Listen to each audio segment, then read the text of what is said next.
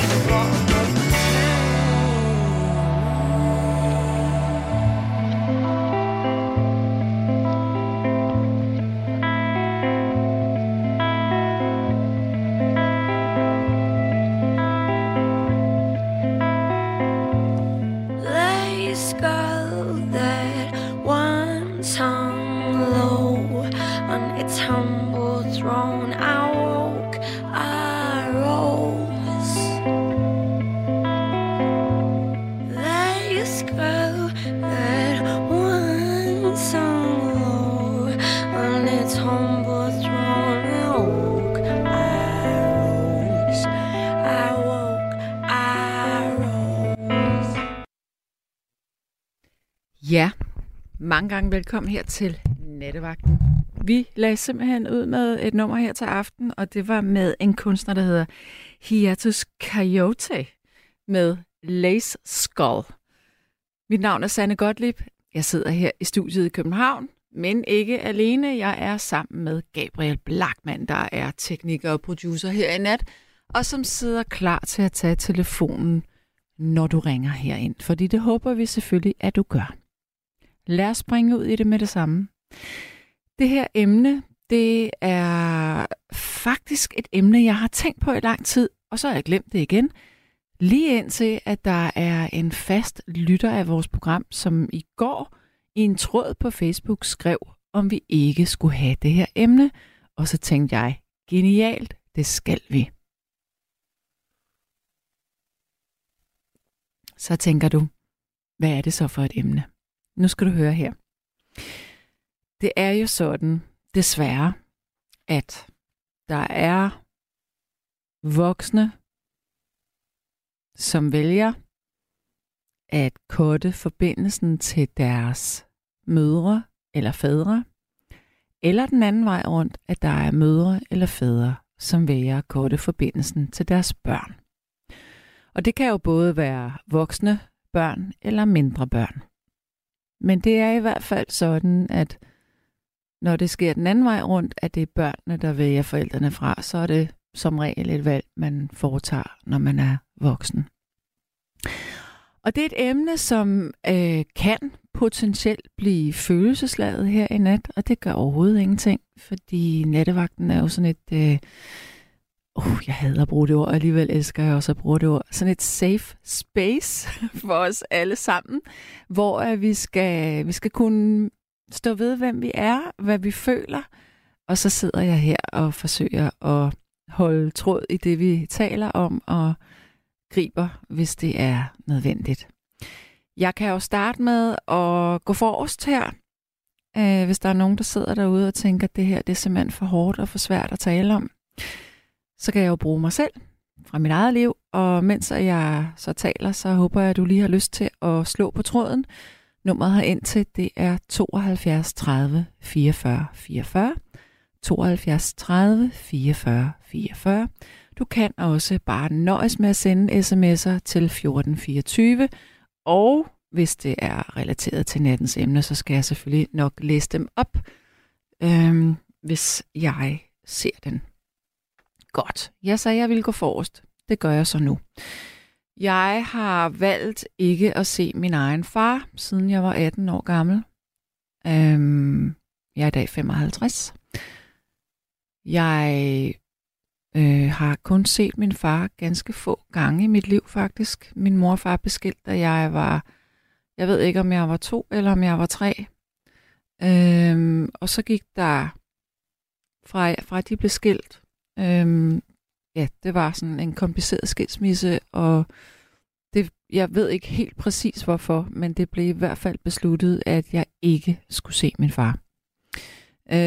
Og så jeg først min far igen, da jeg var næsten 14 og skulle konfirmeres, hvor han opsøgte mig. Og nu udleverer jeg min egen far, men det må jeg godt, fordi det er også en del af min egen historie, det her. Min far, han stod ligesom for alt det, som jeg virkelig så op til og længtes efter i mit eget liv. Jeg er opvokset i sådan en kreativ familie, og min far, han kørte i rød sportsvogn og var gift og havde solarium i sin kælder, hvilket jo var enormt fancy i 80'erne. Og jeg var så hos ham og hans kone, og faktisk så min halvsøster for første gang i mit liv, som var nogle år yngre end jeg er. Og så, han havde så adopteret den nye kones datter. Og så det vil sige, at jeg gatecrashede simpelthen en såkaldt kernefamilie i en forstadsby på Sjælland. Meget langt fra det, jeg selv kom fra. Så skete der det, at jeg skulle konfirmeres. Og jeg beklager, hvis min far... høre det her, men du har jo selv truffet dine valg, og du var et voksen menneske. Så jeg fortsætter historien, fordi at jeg forsøger at indgyde lidt mod her i nat til potentielle ændringer. Jeg skulle konfirmeres, og så siger min far til mig, du kan glæde dig rigtig meget, jeg har en meget, meget flot gave til dig. Og så hørte jeg ingenting. I 5 år. Indtil jeg var 18 år. Nej. Det var så 4 år. 4 år hørte jeg ingenting. Så var der sket det i mellemtiden, at jeg var blevet en ung voksen kvinde, og var tilfældigvis fotomodel på det tidspunkt. Han havde så set mig i et blad. Og pludselig så var han jo kommet i tanke om, at jeg rent faktisk var der. Så tog han kontakt til mig igen. Og vi sås 2 gange, Og det var da vældig hyggeligt, at vi drak kaffe, og så skete historien en gang til. Min kære far sagde, ved du hvad, jeg kender en, der har en lejlighed derinde. Kunne du ikke tænke dig en lejlighed? Jo, det kunne jeg rigtig godt. Boom. Så forsvinder manden ud i den blå luft. De næste 9 år. Så skete der det, at det her, det havde jo faktisk ikke været særlig nemt for mig. Fordi det første cut som 13-14-årig, det er ikke særlig fedt at blive afvist der i den alder. Så jeg var rimelig vred. Jeg var enormt skuffet. Så da det gentog sig anden gang, der havde jeg det bare sådan, det er da simpelthen løgn, det her. Hvad er det for en person, der prøver at komme ind i mit liv? Der skete så det, at 9 år senere forsøgte min far at kontakte mig igen. Men der var jeg jo blevet meget, meget, meget voksen i mellemtiden. Men ikke desto mindre, jeg blev valgt fra. Også selvom jeg tog beslutningen om, at jeg ikke ville se ham. Men jeg konkluderede i mig selv, at det jeg savnede, den far jeg savnede, ville jeg aldrig kunne få. Fordi jeg var en voksen kvinde. Fordi jeg har haft en stefar, men jeg var en lorte unge, fordi at jeg ikke tillod ham ligesom at komme tæt på mig, da jeg var lille. Vi har et fantastisk forhold i dag, men altså, der var ligesom kun den der far, som var skrevet i svinget. Så det er sådan en ting, der går meget, meget dybt i et barn. Så hvis du nu sidder derude og har oplevet noget lignende og lytter med, jamen, så kan det være, at du tænker, at wow, jeg har egentlig også lyst til at ringe ind og fortælle min historie. Eller hvis du er en forælder, som har foretaget det valg, så kunne jeg godt tænke mig at høre, hvad pokker der gik igennem dit hoved, da du gjorde det. Om det er noget, du fortryder, eller om det er noget, du stadigvæk står ved. Ja, det var jo en lidt lang historie, som jeg så alligevel forsøgte at korte ned. Jeg kunne have udpenslet den endnu mere. Det korte og lange, det er bare, at det er virkelig ikke særlig rart at blive valgt fra som barn af den ene forælder. Og jeg tror heller ikke, det er særlig rart som forælder at blive valgt fra. Men der er delme gode grunde til, at børn de gør det, når de gør det. Fordi at man lever med det her resten af livet. Og jeg har også ofte tænkt, at den dag min far han dør, om jeg vil være ked af det? Ja, det vil jeg. Jeg bliver rigtig ked af det. Og selvom jeg ikke kender ham. Fordi jeg havde ikke nogen far. Men sådan er det. Godt. Så er der kommet sms'er. Der er en, der skriver her. Min afsked med min søn på 35 år var, da vi slukkede alle de apparater, han var tilsluttet. Det var noget af det værste, jeg har oplevet. Han ville for øvrigt være blevet 55 år. Søndag den 19. Med ventehissen fra Molly. Ja, det var sørme. Puha, det var trist. Så er der en, der snakker om musik. Det er Inger. Kære Sanne, sidst du var på med Vi ringer, du spiller, spillede du et nummer med Charlie Parker. Du beklagede, at der var horn. Nu er det jo sådan, at Charlie Parker var kendt alt saxofonist, så selvfølgelig var der horn. Han spillede faktisk en rigtig god alt sax. Se, det er jo ikke bare et bevis på, at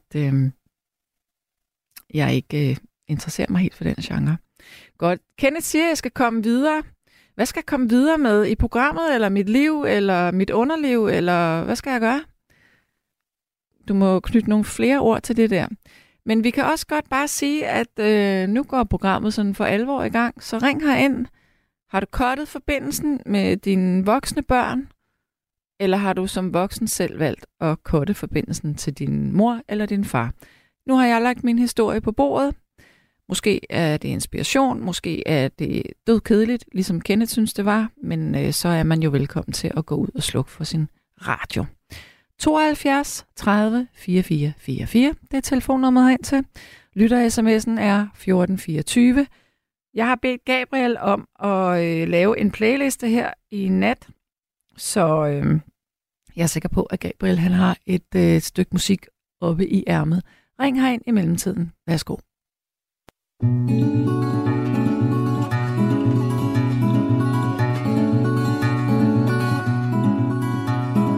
sitting in the back seat of my car with my arms around my guitar.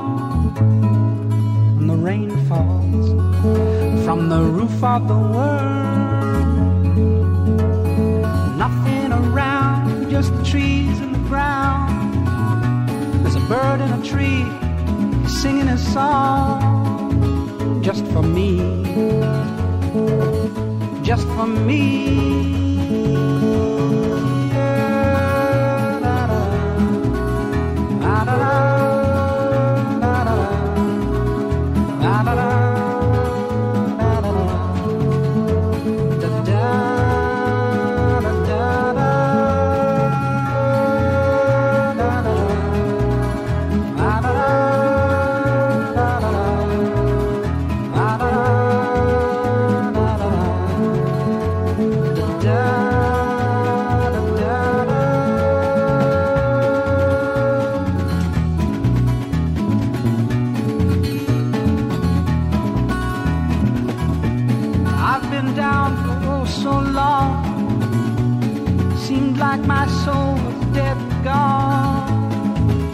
It's all right.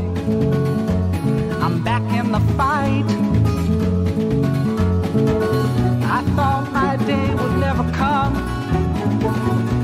Maybe it won't, but I'll have fun. And I'll hold tight, 'cause that way it might. Ra-da-da-da-da-da.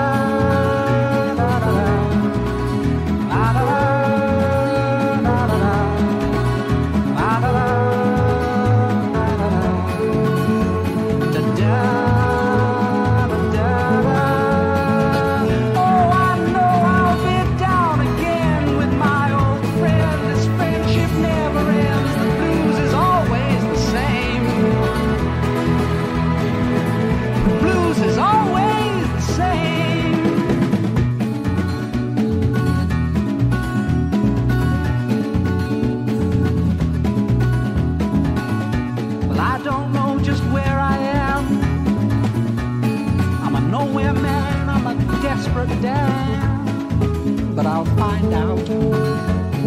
Maybe if I shout, give me your hand, I'll give you my mind. It's a fair exchange if you're deaf, dumb, and blind. But we're sold out. Well, that's what it's all about. Ra-da-da-da-da-da. Ra-da-da.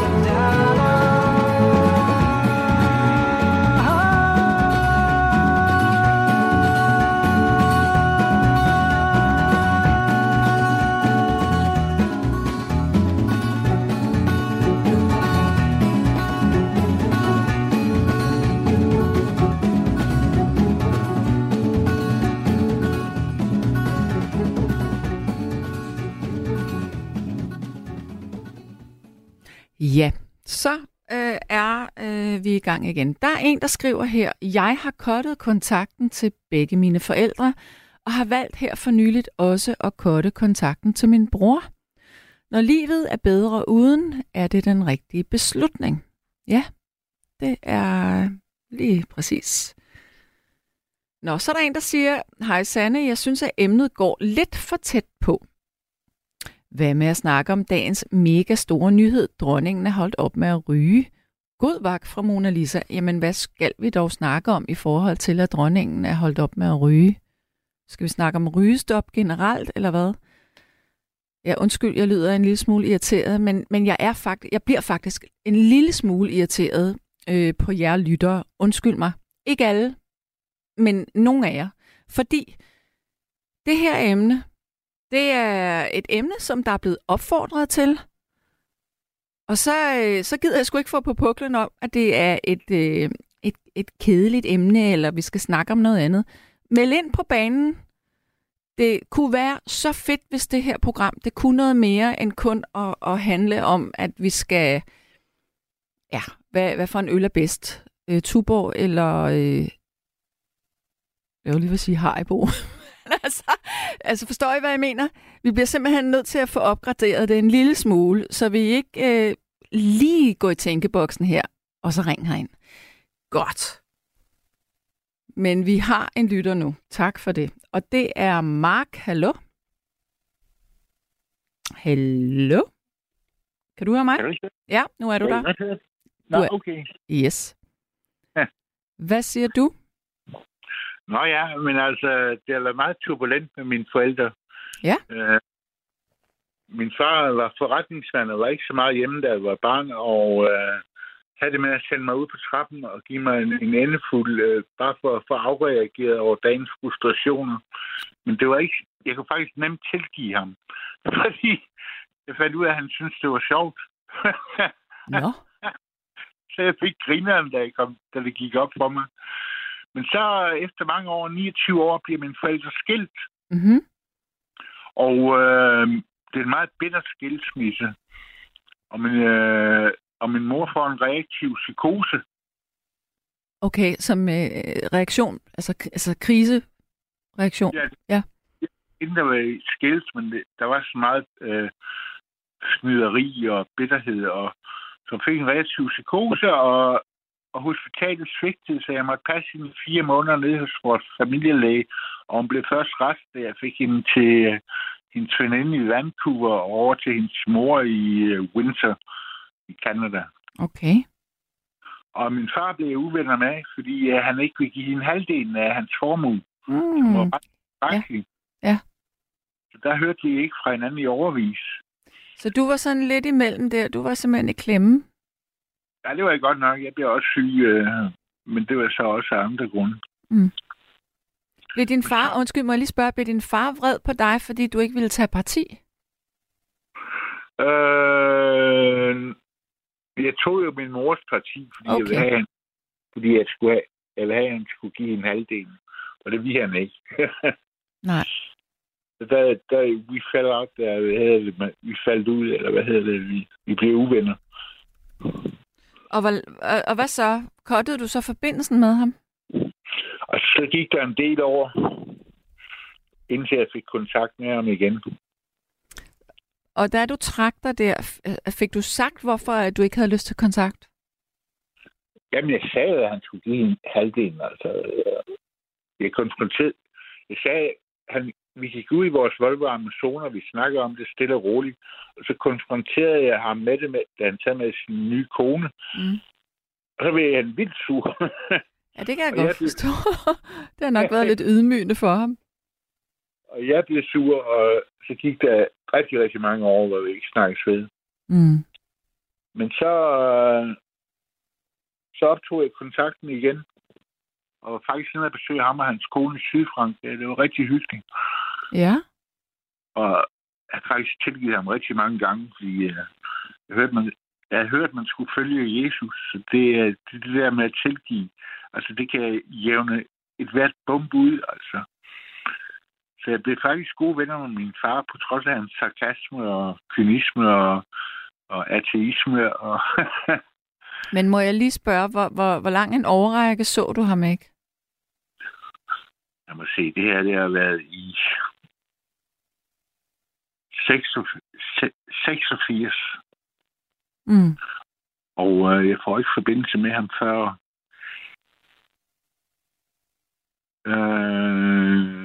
Lad mig se. Jo, han kommer og besøger mig en enkelt gang i 88, og så får jeg kontakt med ham igen, og optager kontakten i hvad bliver det? 92. Ja. Okay, det er alligevel en del år. Ja. Hvordan var de år? Var de svære? Altså, det var svære rent personligt, men ikke på grund af min far. Altså. Nej, okay, så der var du afklaret med, at I ikke skulle se hinanden? Ja, det var fint nok, altså... Mm. Hvordan? Så blev vi så fik jeg omsider tilgivet ham for det hele, efter en slem omgang, hvor jeg var meget syg, og han lærte min kone at kende, og syntes, hun var rigtig sød, og besøgte os et par gange. Og... Så. Mm. Det er jo flot, ja, at du kunne tilgive ham. Men hvad må jeg skal lige... Sagde du, at din mor blev syg? Altså efter skilsmissen fik hun en krise. Hun gik ned med fladet. Ja, i 4 måneder. Men hvad så? Hvor længe... Altså levede hun så? Hvor lang tid levede hun? Så hun blev 58. Hun døde i 97. Okay, så da du blev forsonet med din far igen, levede din mor der? Ja, det har hun så gjort. Og hvordan havde hun det med det? Hun var lidt bitter. Mm. Altså, jeg snakkede med en god ven om det, Flemming der, som også laver musik. Det der med at tilgive. Han har tilgivet sine brødre. Og efter han har gjort det og været sammen med dem, så er det bare så mildt og godt at være sammen med dem. Og det var det også med min far og mor de senere år. Ja. Altså, det gør mig ret for, altså.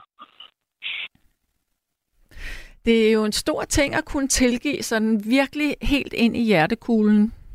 Ja, det skal det være. Fordi hvis man bare siger, at jeg tilgiver og lader sig se fremad, det er jo ikke en tilgivelse.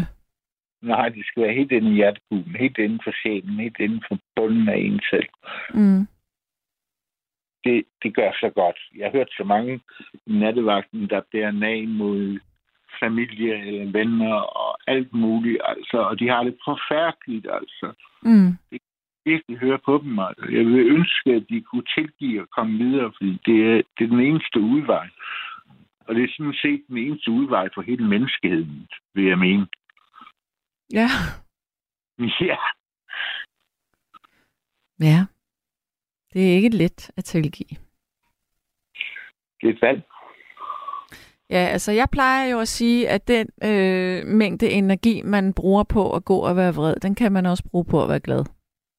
Ja. Yeah. Altså det er sådan set den samme mængde energi. Det føles bare meget mere ubehageligt at være vred. Ja, det slider en op. Ja, det gør det sgu. Der brænder Werner Fassbinder sagde, angst leder sjæle op, og det er en form for angst at være vred. Ja, det kan man måske godt sige, det er. Det er det. Nå, men jeg kunne godt tænke mig at vide, forsøgte din far at række ud til dig i de år, hvor du ikke ville se ham?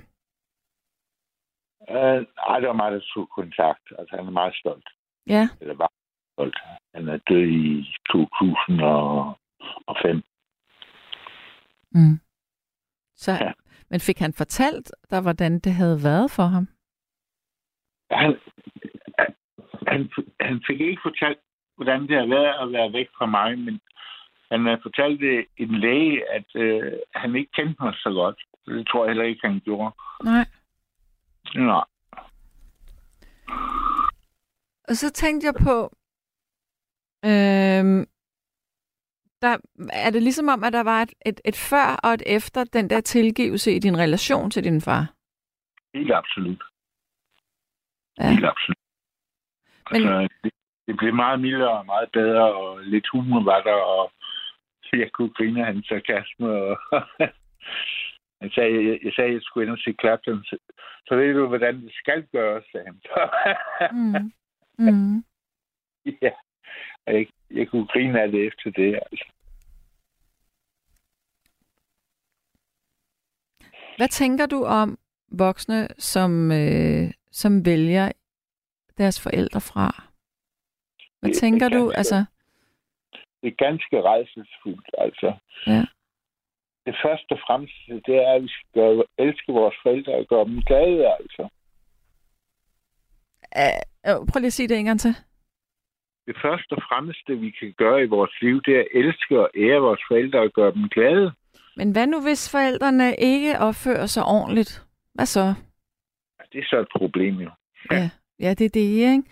Så altså, vi kan vel alle sammen blive enige om, hvis der er vold eller overgreb, så er det, så skal man bare lukke butikken. Men det gør jo det er jo stadigvæk forfærdeligt for den, der skal tage beslutningen, kunne jeg forestille mig. Men selv det kan tilgives. Det ved jeg sgu ikke, om det kan.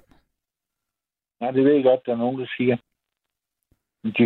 De går ud over dem selv. De går ondt i en selv, når man ikke kan tilgive. Ja, men altså, jeg tror måske, at man skal have op... Altså nu, jeg har aldrig oplevet et overgreb, heldigvis. Men jeg tror måske, at børn og teenager og voksne, eller mennesker, som har været udsat for overgreb i familien, da de var små, at det sidder så dybt, så der er ligesom ikke rigtig, plads inde i dem til, at noget kan helt falde til ro igen. Jeg har mødt nogle piger, der havde sådan... Ja. Det er ganske rejselsfuldt. Det er helt forfærdeligt. Men selv der gælder tilgivelsen altså. Ja. Så prøv at forklare mig, hvad tilgivelse egentlig er. Altså lad os da bare tage sådan et eksempel som overgreb. Det er at forstå. Hvor det kommer fra. At forstå, og hvorfor og hvordan, og hvorfor de gjorde det. Og... Men... De har heller ikke haft det godt, jo. Nej, højst sandsynligt ikke. Nej, bestemt ikke. Men er der slet ikke nogen kategori af mennesker, altså hvor man siger, eller hvor du sådan tænker, at der er ikke nogen forståelse, som man rationelt kan tilgive? Jo, det er det så. Jeg kender en historie om en egypter, som var konge, og han kæmpede med en dæmon, og han overvandt dæmonen, selvom han prøvede at slå ham ihjel, og så tilgav han ham. Og så kommer dæmonen tilbage og blænder ham på det ene øje. Okay. Ja. Så vælger han at slå dæmonen ihjel, altså. Ja. Så man skal tilgive for enhver pris. Ja. Det er jo ekstremt, altså. Det er en ekstrem historie, altså. Men jeg synes, det er skægt, fordi du advokerer jo rigtig meget for tilgivelse og frisæt egoet og alle de her ting. Og så har du alligevel været en vred ung mand. Det kan jeg nu meget godt lide.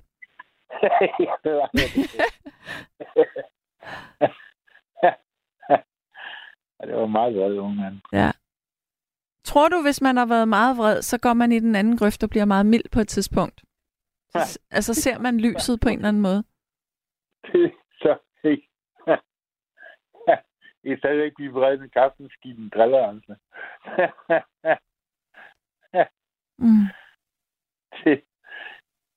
Jeg ved ikke, om man skal fra den ene grøft til den anden. Det er jo nærmest svært, men altså, jeg tror ikke, jeg vil anbefale det til nogen.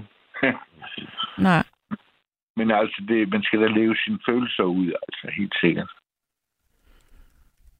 Ja, men jeg tænker bare, også, kan du ikke huske i Matador, hvad var det, han hed, ham den gamle, der var så så sur, og så fik han sådan en hjerneblødning, og så blev han mild og god. Kan du huske den karakter? Det var ham, der blev lukket ud på altanen og døde. I Matador? Ja. Er der en, der gør det? Det kan jeg da slet ikke huske. Nej, det er hende der rigmor, hvad han hedder til. Han bliver kørt i en kørestol resten af tiden. Det kan også godt være, at jeg blander det sammen. Men jeg kan ikke engang huske, hvad jeg vil sige nu, fordi du begyndte at tænke på Matador. Ja. Men livet er fantastisk, altså det, og det rummer så meget. Men altså overgreb og traumer, det er jo forfærdeligt, altså. Mm. Og man bliver nødt til at gå ind i det og prøve at bearbejde det og prøve at forstå, altså. Det er den eneste vej ud, altså. Og ikke dulme det med alt muligt. Og... Okay. Men jeg tænker, at i forhold til det her med enten at vælge sine forældre fra, eller at forældre vælger sine børn fra. Ja.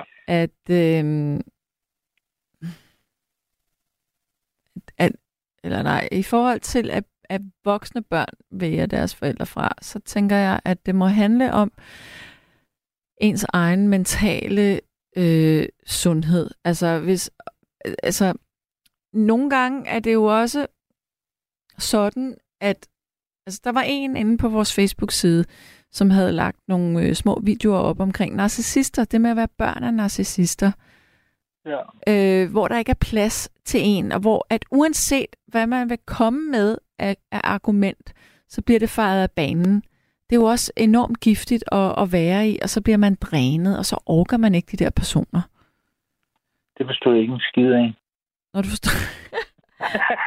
Okay. You lost me. I lost you. Hvor tabte jeg dig henne? Jeg sagde, du var narcissist, og så forstod jeg ikke resten. Okay. Okay, jeg vil også sige, jeg har været vågen i mange timer. Det kan være, at jeg ikke udtrykker mig så klart. Det... Okay. Ja. Jeg prøver igen. Okay. Inde på Radio 4's fanside, inde på Facebook. Ja. Der er der en fast lytter, som har lagt nogle videoer op om narcissister. Altså selvbeskuende og selvoptagende. Ja, lige præcis. Og så var jeg inde og kigge lidt på det, og der bliver der talt om, at det at være barn af en narcissist faktisk kan være lige så kvælende og toksisk for en. Så derfor kan man være nødt til nogle gange at skulle bryde forbindelsen der, fordi man skal simpelthen tage vare på sig selv. Fordi det der miljø med den narcissistiske person, der kan man ikke sige noget til vedkommende, fordi den vil hele tiden, uanset hvad man siger, så vil der blive peget en finger mod en. Man kan ikke trænge igennem til en narcissist. Nej, okay. Og der... Jeg har en kæreste engang, så jeg kan godt se den, der kan være noget om. Ja, og der tænker jeg, der er det, man må tage vare på sig selv. Og der er det altså virkelig, puha, der skal man tage sig en hård beslutning der. Ja, fordi jeg læste for nylig, og det synes jeg rigtig godt, at det gode liv, det er at gå fra jeg til vi. Mm. Altså, kunne favne verden, altså. Det er ikke, fordi den skal leve i en, man skal bare leve i verden. Men altså, det der med at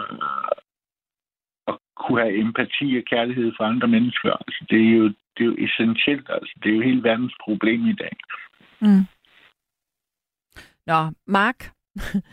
Vi skal, den tangent skal vi ikke ud af, for den har vi været ud af mange gange tidligere. Men ved du hvad?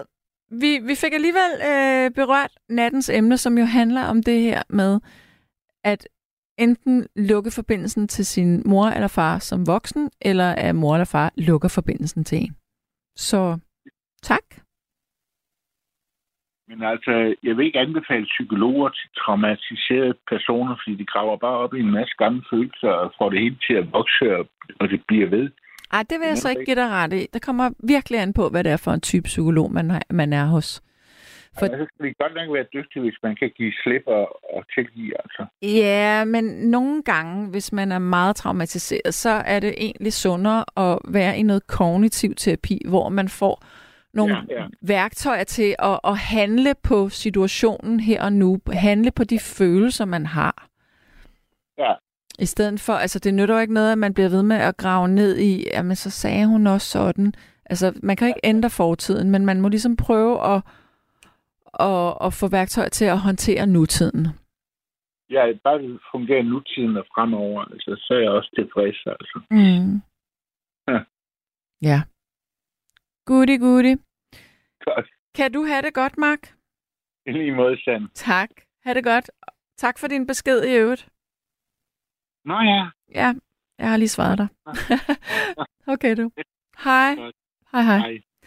Ja, og så er jeg 2 gange blevet spurgt, hvem det var, der spillede musik før, men det kunne jeg ikke sige, for jeg havde ikke fået det at vide endnu, så ikke brokke så meget. Jeg skal nok komme til det. Men det nummer, du hørte lige inden, at jeg talte med Mark, det var en kunstner, som hed Labi Siffre, og nummer, det hedder Cannock Chase. Altså ikke cannot, men C-A-N-N-O-C-K. Cannock Chase. Og kunstneren hed altså Labi, L-A-B-I, Siffre, S-I-F-F-R-E. Godt, så håber jeg har tilgivet. Så siger smedbassen, jeg har lige skrevet besked til dig uden held. Min telefon er ikke min ven. Lad mig se, om jeg kan se, at du har skrevet en besked. Næh. Kan jeg faktisk ikke. Men så er der en, der siger, at uden vold, misbrug eller overgreb, kan det stadigvæk lade sig gøre, at der er total tomhed til forældre, som ikke rører en finger. Du må klare dig selv, og det gør man så. Det er ens vilkår. Ja, det er rigtigt. Og så siger Asja, eller... Ja, Asja tror jeg navnet udtager som... Eller Asja, nej, Asja. Noget virkelig klogt, synes jeg. Der bliver sagt, god aften. Ægte tilgivelse er, når sorgen er bearbejdet. Man kan godt have forståelse for krænkerens handlinger, men det gør ikke, at man vil tilgive. Tilgivelse tager tid og kommer med sorgbearbejdelse. Så er der en, der siger, sande sikke ord. Så vigtigt at gå fra jeg til vi, det sker jo også, når vi får børn. Mm-hmm. Og så er der en, der siger, det er en, der hedder Adam. Og Adam, vi prøvede at ringe til dig, fordi jeg ville virkelig gerne lige høre, hvad det var, du havde at sige der. Det mindede jo lidt om min historie, kunne jeg se. Nå, hej Sanne, da jeg var 4-5 år gammel, gik min far fra min mor. Jeg fordømte ham i mange år, da jeg ikke vidste bedre. Vi har altid haft kontakt on-off, men sommetider var der længe imellem. Det har jeg tit haft det svært med. Nu er jeg 33 år gammel, og jeg har i dag et fantastisk forhold til ham. Han er den far for mig nu, som jeg altid har ønsket mig, og som jeg aldrig ville have været foruden. Måske fordi jeg selv er blevet far, og heller ikke er sammen med moren længere. Eller måske er jeg bare blevet voksen nok til at se nuancerne i livets besynderlige gang. Man skal huske at sætte pris på dem, som trods alt har sat en i verden. Det prøver jeg i hvert fald at leve efter. Ja. Ja, det mindede jo så ikke helt om min historie, men jeg ville da godt have talt med dig alligevel, fordi jeg synes jo, det der med ikke at have kontakt, og der går lang tid imellem, og du siger selv, du har haft det svært med det. Det tror jeg alligevel, der er mange, der kan spejle sig i. Godt. Nu er det blevet tid til, at vi skal have et nyt stykke musik. Klokken den er blevet 1:15, og jeg vil altså opfordre dig til at ringe herind. I det mindste, hvis du ikke har cuttet, og hvis du ikke kender ordet cutte på dansk eller på engelsk, så afbrudt, brudt, skåret fra din forbindelse til din søn, din datter, eller din mor eller din far. Hvis du ikke har gjort det, så kan du alligevel godt ringe herind og fortælle, hvad du egentlig mener om det her. Eller om du mener, at blodets bånd altid er tykkere end vand, og man skal holde sammen for enhver pris. 72 30 44 44. Og lytter sms'en er 1424. Nu kommer der et stykke musik. Værsgo.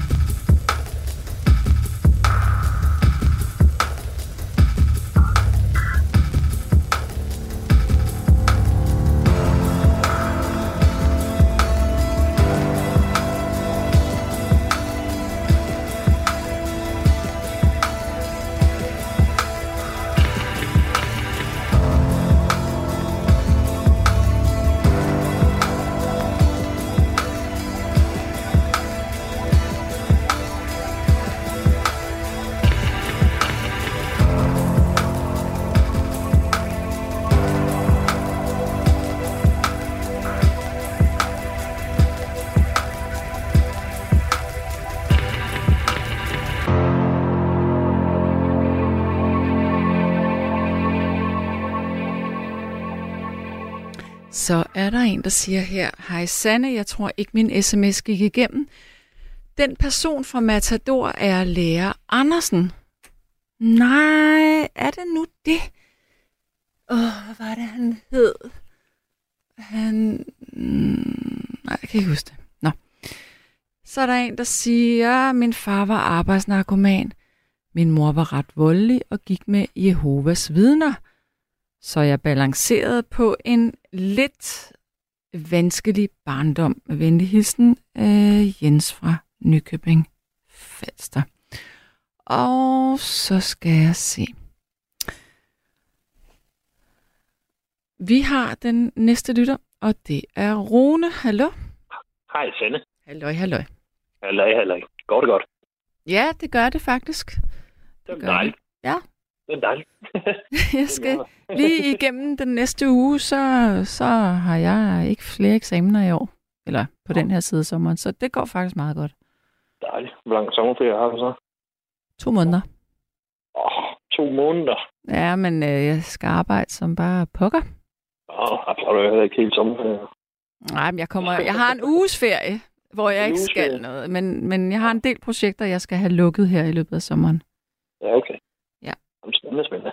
Ja. Nå, nej, men jeg har skrevet lidt. Det er så ikke mine forældre, jeg har gået ud i forbindelsen til, eller de døde, så det kan man også på en måde, men det er min storebror. Ja. Fordi jeg har altid godt vidst, at han var ret egoistisk, og det er ham først. Ja. Som selv var alt vigtigt. Og så var min jæse heroppe på besøg, og vi sad og snakkede, så fortalte hun så, at blandt andet har stået og sagt nede på et værtshus, at det var heldigt, hun var køn, for hvis eller når hun dumpede på gymnasiet, så kunne hun da blive luder. What? Ja, og hvad fanden er det for noget at sige? Om sin egen datter, man må da være helt væk frem. Jeg har så selvfølgelig heller ikke taget telefonen eller noget siden, men jeg har hørt det, så jeg er målløs. Din bror har sagt sådan til sin egen datter? Ja. Hvad fejler man så i hovedet? Og hvor gammel er det? Skulle hun til at starte i gymnasiet, eller hvad? Nej, hun er heldigvis færdig og bestod selvfølgelig. Ja, ja. Jamen, hvad er hun i dag? Hun er 24 i dag. Og jamen, det var sidste år, hun kom og fortalte os det. Altså, havde han sagt det, fordi han var sur på hende, eller hvordan? Han sagde det, fordi han er en idiot, der var... Dagen efter hun blev 18, da ringte han og spurgte, om man kunne låne hendes børneafsparing, fordi kæreste skulle til at starte et eller andet. Halløj. Og det har han også gjort ved begge nevøer, og de har så sagt ja, men det var hun så klog nok til ikke at gøre. De får da aldrig deres penge tilbage? Nej, men altså, min jæs, hun flyttede så over til nogle af forældrenes venner, da hun var 13, da hun var konfirmeret. Okay. Ja, vi har godt vidst, der har været ballade og sådan noget i familien, men vi har aldrig nogen som helst siden vidst, at han har været sådan en stor idiot. Så jeg er super på ham. Hvor mange år ældre end dig er han? Jamen, han er mange. Han er fra 63, og jeg er fra 77. Det okay, er lige... ja. Derfor siger man stadigvæk sådan noget til sin egen datter. Nej, det gør man ikke. Det er virkelig meget, meget grænseoverskridende at sige. Det er fuldstændig. Altså, ja. Mm. Så derfor har jeg gottet ham. Ja, og hvad, altså, nu siger du har kottet ham. Er det sådan en beslutning, jeg gider simpelthen aldrig have kontakt med ham igen, eller er det, ej, han er lige på is i et stykke tid? Jeg har ikke nogen som helst brug for at snakke med ham mere. Nej. Det har jeg ikke. Altså, så det er en skid på, at man får kraft igen, eller hvad han gør, men det der, det er bare utilgiveligt, synes jeg. Men hvornår havde han sagt det? Hvor lang tid siden er det, han havde sagt det? Jamen, det var jo sådan, at hun gik i gymnasiet, så det er jo nogle år siden. Ja. Altså, vi har heller ikke rigtig set hende, fordi hun flyttede jo meget tidligt væk fra familien, og jeg ville egentlig ikke have noget med at gøre. Jeg kunne ikke forstå, hvorfor. Og det fik vi så svar på nu her. Fordi hun var omkring, og så spurgte hun, om vi var hjemme, og vores dør er altid åben. Så folk, de skal være velkommen. Og så kom hun ned, og vi sad og spiste, og fik aftensmad, og så snakkede, og så hørte vi det der, og jamen... ja, dybt rystet over det. Altså, hvordan, ved han godt, at du ved det? Det tror jeg, siden han ikke har taget den. Telefonen. Ja. Okay. Så det vil jeg tro, han gør. Og hvad med hende? Ja, hun er fandme sej. Altså, hun er den yngste ud af 3, hvor jeg er lige et års mellemrum mellem dem alle sammen. Og de 2 yngste, det er drenge. Hun har haft en hård barndom. Mm. Ja, altså, moren, hun drak også meget, når min store bror ude at sejle. Også når han var ude at sejle. Også når han var hjemme. Ja. Det lyder hårdt. Men, ja, det har det også været for dem. Men har hun besluttet sig for, at hun ikke vil se ham mere? Ja, hun snakker langt med sin mor og far med ham. Det gider hun ikke. Hvornår tog hun den beslutning? Hvor gammel var hun der? Der var hun lige der 13-14 år. Okay. Det kan hun ikke mere, fordi det var at lade hele tiden at råbe maskinen og være fuld. Og, ja, for søren da. Men er hun kommet nogenlunde helskindet ud af det der? Hun er kommet helt helskindet ud af det. Hvor er det vildt, og hvor er det flot. Ja, hun er så sej. Mm. Det er hun. Og har en god kæreste og lejlighed og godt job. Og selvstændig kvinde. Altså, rigtig sagt, men hun har så også sin plejefamilie, som man siger. Og det har været en god plejefamilie. Det har det. Ja, det er heldigt. De vidste også godt, hvad der foregik sådan i den rigtige familie. Ja. Så det er simpelthen en ting, jeg kan tilgive. Sådan skal man ikke snakke til sine børn. Mm. Men er der et eller andet i dig, hvor at du sådan føler en sorg over, at det er på den måde? Fordi det er jo trods alt din bror. Ja, men det har altid været op og ned. Han sejler, eller han er sømand. Det har jeg også været. Vi har aldrig rigtig set hinanden så meget, også rundt om store aldersforskel. Ja. Og jeg har egentlig altid syntes, han var en røvel idiot.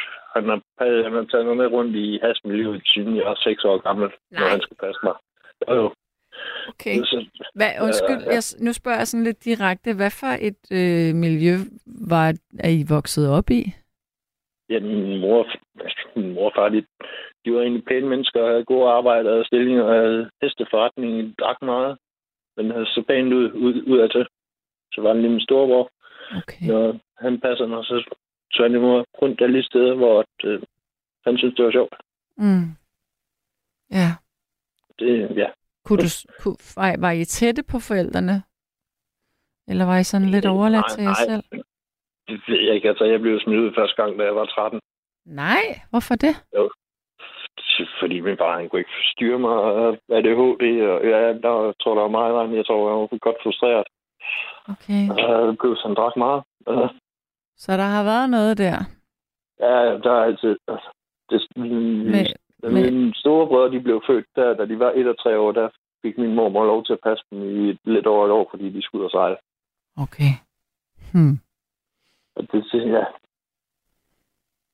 Ej, hvor er det egentlig vildt, at man kan rejse for sine børn i et år, når de er så små. Ja, det forstår jeg heller ikke, men det, min mor havde chance for at komme med verden rundt. Det er ret vildt. Ja. Altså, hvor gamle var din mor og far, da de fik jer? Ja, min mor var for 42, og min far var for 39. Det tog par 20 begge to? Ja. Men det er jo heller ikke særlig gammelt. Altså, det... Nej, det er det ikke. Måske har de været en lille smule umodne. Ja, det var nok bedre, da de fik mig. Altså, min far fik at vide, han måtte i hvert fald ikke slå mig. Ej. Det gjorde han så heller ikke. Måske var det så også en fejl, fordi jeg har da nogle gange fortjent noget fuld. Det skal jeg ikke være den sidste at sige. Nej, det er ikke en fejl. Det er godt, du ikke er blevet slået. Ja, jeg er helt sikkert. Men altså, så var der psykisk vold i stedet for ikke. Og så fortalte mig, da jeg var 10 år gammel, at det var min skyld, min mor havde kræft. Ej. Altså, ej, men for fanden, der er sikkert en skøn mand. Puha. Ja, det var det. Han har godt nok haft det meget svært. Det tror jeg også. Ja. Der må være noget galt. Der var noget galt, det ved det ikke. Eller... Ja. Hvordan er det at tænke tilbage? Altså, det jeg tænker nogle gange, det er, vi kan jo ikke alle sammen have de her kernefamilier, altså, og jeg tror heller ikke på, at der i virkeligheden findes kernefamilier, for jeg tror, at alle familier har et eller andet skørt i sig. Det er det. Det tror jeg også. Altså, da mig og min kone, vi fandt sammen, der var jeg sådan lidt overlegen og sagde, at hun havde ikke haft en rigtig familie, fordi hendes forældre blev skilt. Og det var sådan min tankegang.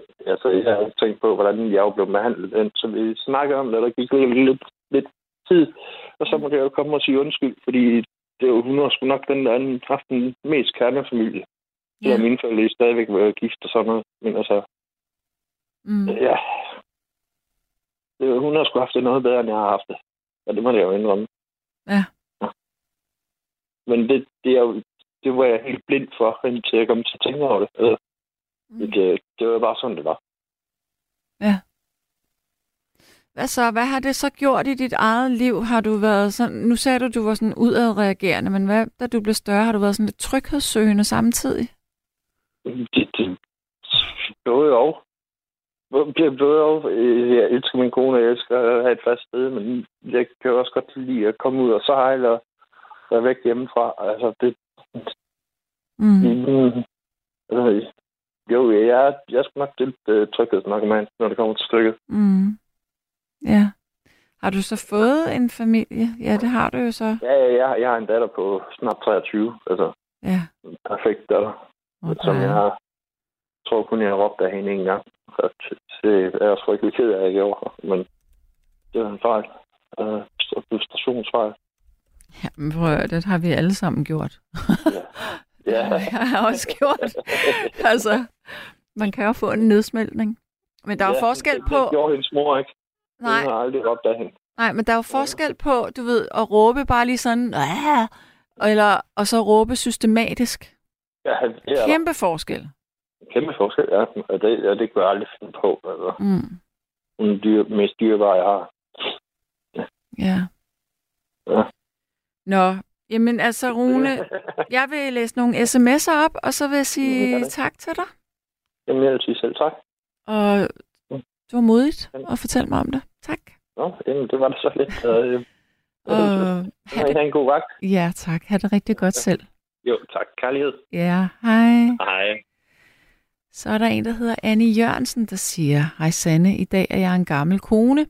Jeg havde en meget sød far, som jeg elskede meget, men min mor var misundelig på mig, og jeg gjorde alt for at få hendes kærlighed. Men først, da hun var 87 år, sagde hun, ja Annie, du har altid været en god pige, og der var jeg i 70'erne. Det var lidt sent. Ja, det er godt nok sent. Og så er der en, der lige har været så... klog at huske, hvem det egentlig er, jeg mente i Matador. Og det er selvfølgelig Axel Strøby, ham som de kaldte Skjold Hansen, retssagfører Skjold Hansen.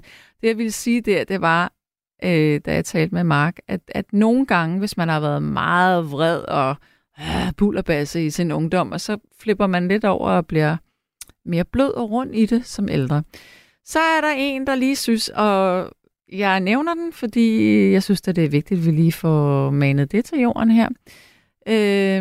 Der er en, der lige synes, at han skulle skrive, har du glemt, at du selv har forladt dine unger? Ved du hvad? Nu skal du høre her. Jeg husker så vidt, jeg erindrer, at vi kun var min mand og jeg i mit ægteskab, og du ved ikke en skid om, hvordan at min skilsmisse var. Nu var det så sådan, at jeg boede på den anden side af jorden, flyttede til Italien, det er korrekt, lod mine børn blive og gå deres skoleår ud, mens jeg fløj frem og tilbage hver 14. dag. Så jeg synes nu ikke lige helt, at jeg har forladt mine unger. Ja. Så er der en, der siger her, jeg er meget uvenner med min familie på grund af mit misbrug, og det er meget svært, og vi må gerne ringe. Og nu skal jeg tale med Mikkel. Hallo? Hallo med dig. Hej, er det dig, der har skrevet den sms? Ja, det er det i hvert fald. Okay. Nå for pokker da. Hvad er det for et misbrug? Jamen, det er både til sammen med mig, det er spil, og så blev det alkohol, og så har det været en meget god kombi. Okay, ja. Puh, det er også svært, hva'? Det er meget svært. Okay, har du prøvet at få noget professionel hjælp for det her? Det har jeg. Okay, hvad? Jeg er lige startet, altså jeg har haft nogle gange, ja. Men med spil, det går rigtig fornuftigt nu. Heldigvis for det. Ej, hvor dejligt. Og jeg startede noget behandling med noget, der hedder Chile nede i Kolding, og det var faktisk rigtig fint. Tele? Altså, er det over, at man ikke er fysisk til stede, men man holder møder? Nej, jeg har valgt, at jeg skal være fysisk til stede, og jeg skal mødes med andre, der har samme ting at slås med. Ja. Det er jo flot. Så det er jeg glad for. Ja, det kan jeg godt forstå. Altså, det er jo virkelig et stort skridt at tage det første. Det må man sige. Ej, jeg har været siddet nogle andre gange i behandling, men det har ikke været noget, hvor jeg på grund af, at jeg er blevet tvunget til, og så er jeg ikke blevet interesseret i det. Man skal sgu gerne vælge tingene inden, ellers dur det keder det. Der er ikke nogen, der kan tvinge et misbrug til at stoppe, hvis man ikke selv vil det? Nej. Altså, det er der bare ikke. Så ryger man i det igen. Det gør man. Ja. Prøv at fortælle mig, hvorfor er du uvenner med din familie på grund af det her? Det er på grund af, at det har været ufatteligt meget, mit spilmæssigt i hvert fald, der har været ufatteligt meget bedrageri inden blandt i det. Over for dem? Jamen, det har det været, fordi så har jeg haft med, for eksempel min mors kontooplysning, så har hun modtaget nogle penge, og så har hun været, som en mor måske er, så har hun været god tro, og så hun havde de der penge til mig, så jeg kunne enten spille eller gå i byen, og så har hun jo på nogen grund fundet ud af, at det kan godt være, der er gået lang tid, men så har hun lige pludselig blevet ringet op i hendes bank, eller politiet, eller et eller andet. Det skal jeg lige forstå, altså, at penge, som Jeg har sat noget til salg, som jeg ikke fysisk har haft. Ja, det er sgu ikke godt. Nej, det er noget rigtigt shit. Men så er politiet jo også ind over, som du selv siger. Præcis. Ja. Hvad skete der der? Fik du bøder, eller hvad? Nej, jeg har en dom jeg fik en dom for halvanden. Nej, det er nok 2 år siden. På 102 bedragerisager. Det er også mange. Det er rigtig mange. Har du så været inde og sidde? Det har jeg ikke. Jeg fik en behandlingsdom sted for. Okay. Så den der behandlingsdom, er det, du er i gang med nu så, eller hvad? Jamen, ja, det er det. Jeg er jo flyttet ud på noget institution, og jeg havde min egen lejlighed. Men der valgte kommunen, så det var bedst for mig lidt af sted hen, hvor de kunne hjælpe mig, men der var ikke overhovedet ingen hjælp på det. Så jeg faktisk selv søgte af anden hjælp. Det eneste, der står i min behandlingsdom, det er, at jeg skulle hjælpe til mit spil. Okay. Og det er faktisk det eneste, jeg ikke har fået her, hvor jeg er. Udover at jeg så selv har søgt det nu. Ja. Hvor længe skal du så gå i det her forløb? Jamen, det er så lidt maks 5 år, kan man sige. Altså med jeg er ude på den institution her, maks 5 år, der er gået 2 år. Okay, så du bor der? Ja, jeg bor der. Okay, så du bliver... Jeg gik for at have min egen lejlighed til at være her. Som der så var noget kæmpe tabu for mig selv, og det er det stadigvæk. Det er tabu for dig selv, at du er? Ja, det er en mega tabu for mig selv, jeg står hvor jeg gør den dag i dag. Jeg skal lige forstå, hvilken del af det, som er tabu? det er tabu for mig at gå for at have mit eget, og en have faktisk forholdt styr på livet. Yes. Det er ens misbrug, det kan udlægge så mange ting, som det går for mig i hvert fald. Ja. Er du vred på dig selv? Ja, det er jeg. Har du nogen idé om, hvordan alt det her det startede? Jeg spillede lidt i forvejen, og så døde min far lige. Min far tog på arbejde og kom ikke lige hjem igen. Nej. Døde ved noget ulykke, noget, det gider jeg ikke gå ind på, hvordan, men han døde ved noget ulykke. Ja. Og jeg var simpelthen så meget i sorg, og jeg vidste ikke, hvad jeg skulle gøre mig selv. Mm. Og så fandt jeg ud af, at den bedste kombi, jeg kunne gøre for mig selv, det var at spille og drikke på samme tid. Ja, så havde du en fest. Og det havde jeg ikke rigtig penge til. Men der fandt jeg ud af, at det var nemt at sætte noget til salg på nettet og forberede penge. Ja, okay. Og så lige pludselig blev ens eget konto, alt det blev jo lukket ned på et eller andet tidspunkt. Og så lige pludselig møder man jo mange mennesker på et værtshus og sådan noget. Så lige pludselig blandte jeg jo dem ind i det, og så begyndte jeg at blande min familie ind i det. Ja. Hvad er det største beløb, som du har snydt folk for? Jeg tror, det havde nok været 20.000 på en gang. Og hvordan havde, og hvad var det for eksempel, du havde sat til salg der? Det var noget Gro Jensen juleugler, kan jeg huske. Ja, hvor satte du det til salg hen? Det var det bag. Okay. Men lige i det, at du modtog de penge, mm-hmm. Hvad følte du så? Jeg følte, det var nemt. Jeg følte, det var hurtigt. Indtil jeg havde brugt pengene, så fik jeg det af helvede til. Over dig selv, eller? Nej, ikke over. Jeg var både over. Jeg fik det rigtig skidt med de der mennesker, der stod og glædede sig til at få noget. De ikke fik noget. Mm. Det blev jeg rigtig ked af. Jeg blev rigtig træt af mig selv over. Men nu må det ikke tage nok til at fortsætte på det, kan man så sige jo. Nej, så du vidste, det var forkert, men du kunne ligesom skubbe det fra dig? Fuldstændig. Altså, og så drak jeg jo bare mere, fordi jeg havde det jo egentlig ikke ret godt med det, men så kunne jeg jo drikke mere. Mm, ja, så var det til at holde ud. Det ved jeg sgu ikke, om det... Jo, man kan jo sige, det er lidt ligesom atom, men jo. Mm. Tingene, det kommer først efter. Mm. Så det var først, da hammeren den faldt, ligesom at du blev sparket ud i, at nu skulle der altså ske noget? Nej, fordi det er jo, jeg har jo... Efter jeg fik de der dom der, for det der 100 to bedrag i, så fortsætter jeg jo også lidt i mødtlinjen. Okay. Så jeg har lavet mere siden. Altså, nu er jeg heldigvis stoppet med, men jeg lavede noget mere. Hvordan forestiller du dig så fremtiden? Altså, hvad skal der ske i forhold til... Det, der skal ske nu, det er at gøre, som jeg har gjort den sidste halvanden måneds tid. Mm. Jeg har ikke rørt en odds-kupon, der har ikke. Jeg drikker stadigvæk. Mm. Men jeg tager et skridt ad gangen... begynder lige så stille nu, og begynder at snakke lidt med min familie igen, heldigvis. Hvor meget drikker du? Ja, det er sgu svært spørgsmål. Jeg drikker nok 4 gange i ugen. Hvad drikker du? Jeg siger, jeg drikker nok 4 gange i ugen. Okay. Og det er jo nok, og det er jo nok 15 bajer om gangen. Er det sådan fra morgenstunden, eller er det om eftermiddagen? Nej. Om aftenen. Så du kan lade være med at drikke hele dagen igennem, og så gør du det om aftenen? Okay. Det kan jeg sagtens. Det samme som jeg ryger også, men det er også mest, som jeg drikker. Jeg for eksempel i går, der selvom jeg havde ølstående og sådan noget, jeg drak ikke, og jeg røg en eneste cigaret, som jeg havde en pakke cigaret liggende. Det kan jeg godt lade være med. Okay. Er det, når du er social, eller gør du det i dit eget selskab? Jeg er desværre efter, jeg begyndte herude. Jeg har aldrig nogensinde, før jeg begyndte på detentionen, der har aldrig nogensinde drukket selv. Men det er jeg blevet begyndt at være ufattelig glad for. Og det er en rigtig lort. Ja. Hvad er det, der sker med dig, når du drikker selv? Hvad føler du så? Jeg føler det helt let at være i. Ja. Ja, men nu skal vi jo snakke lidt om det der med familien, fordi det er jo det, der er nattens emne. Mhm. Jeg skal det. Så du lever din mor og far endnu? Min far er død, som sagt. Nå ja, det var det, du sagde. Undskyld. Ja, din mor er der. Jeg har heldigvis sin bror. Ja. Og jeg har 7 søskende.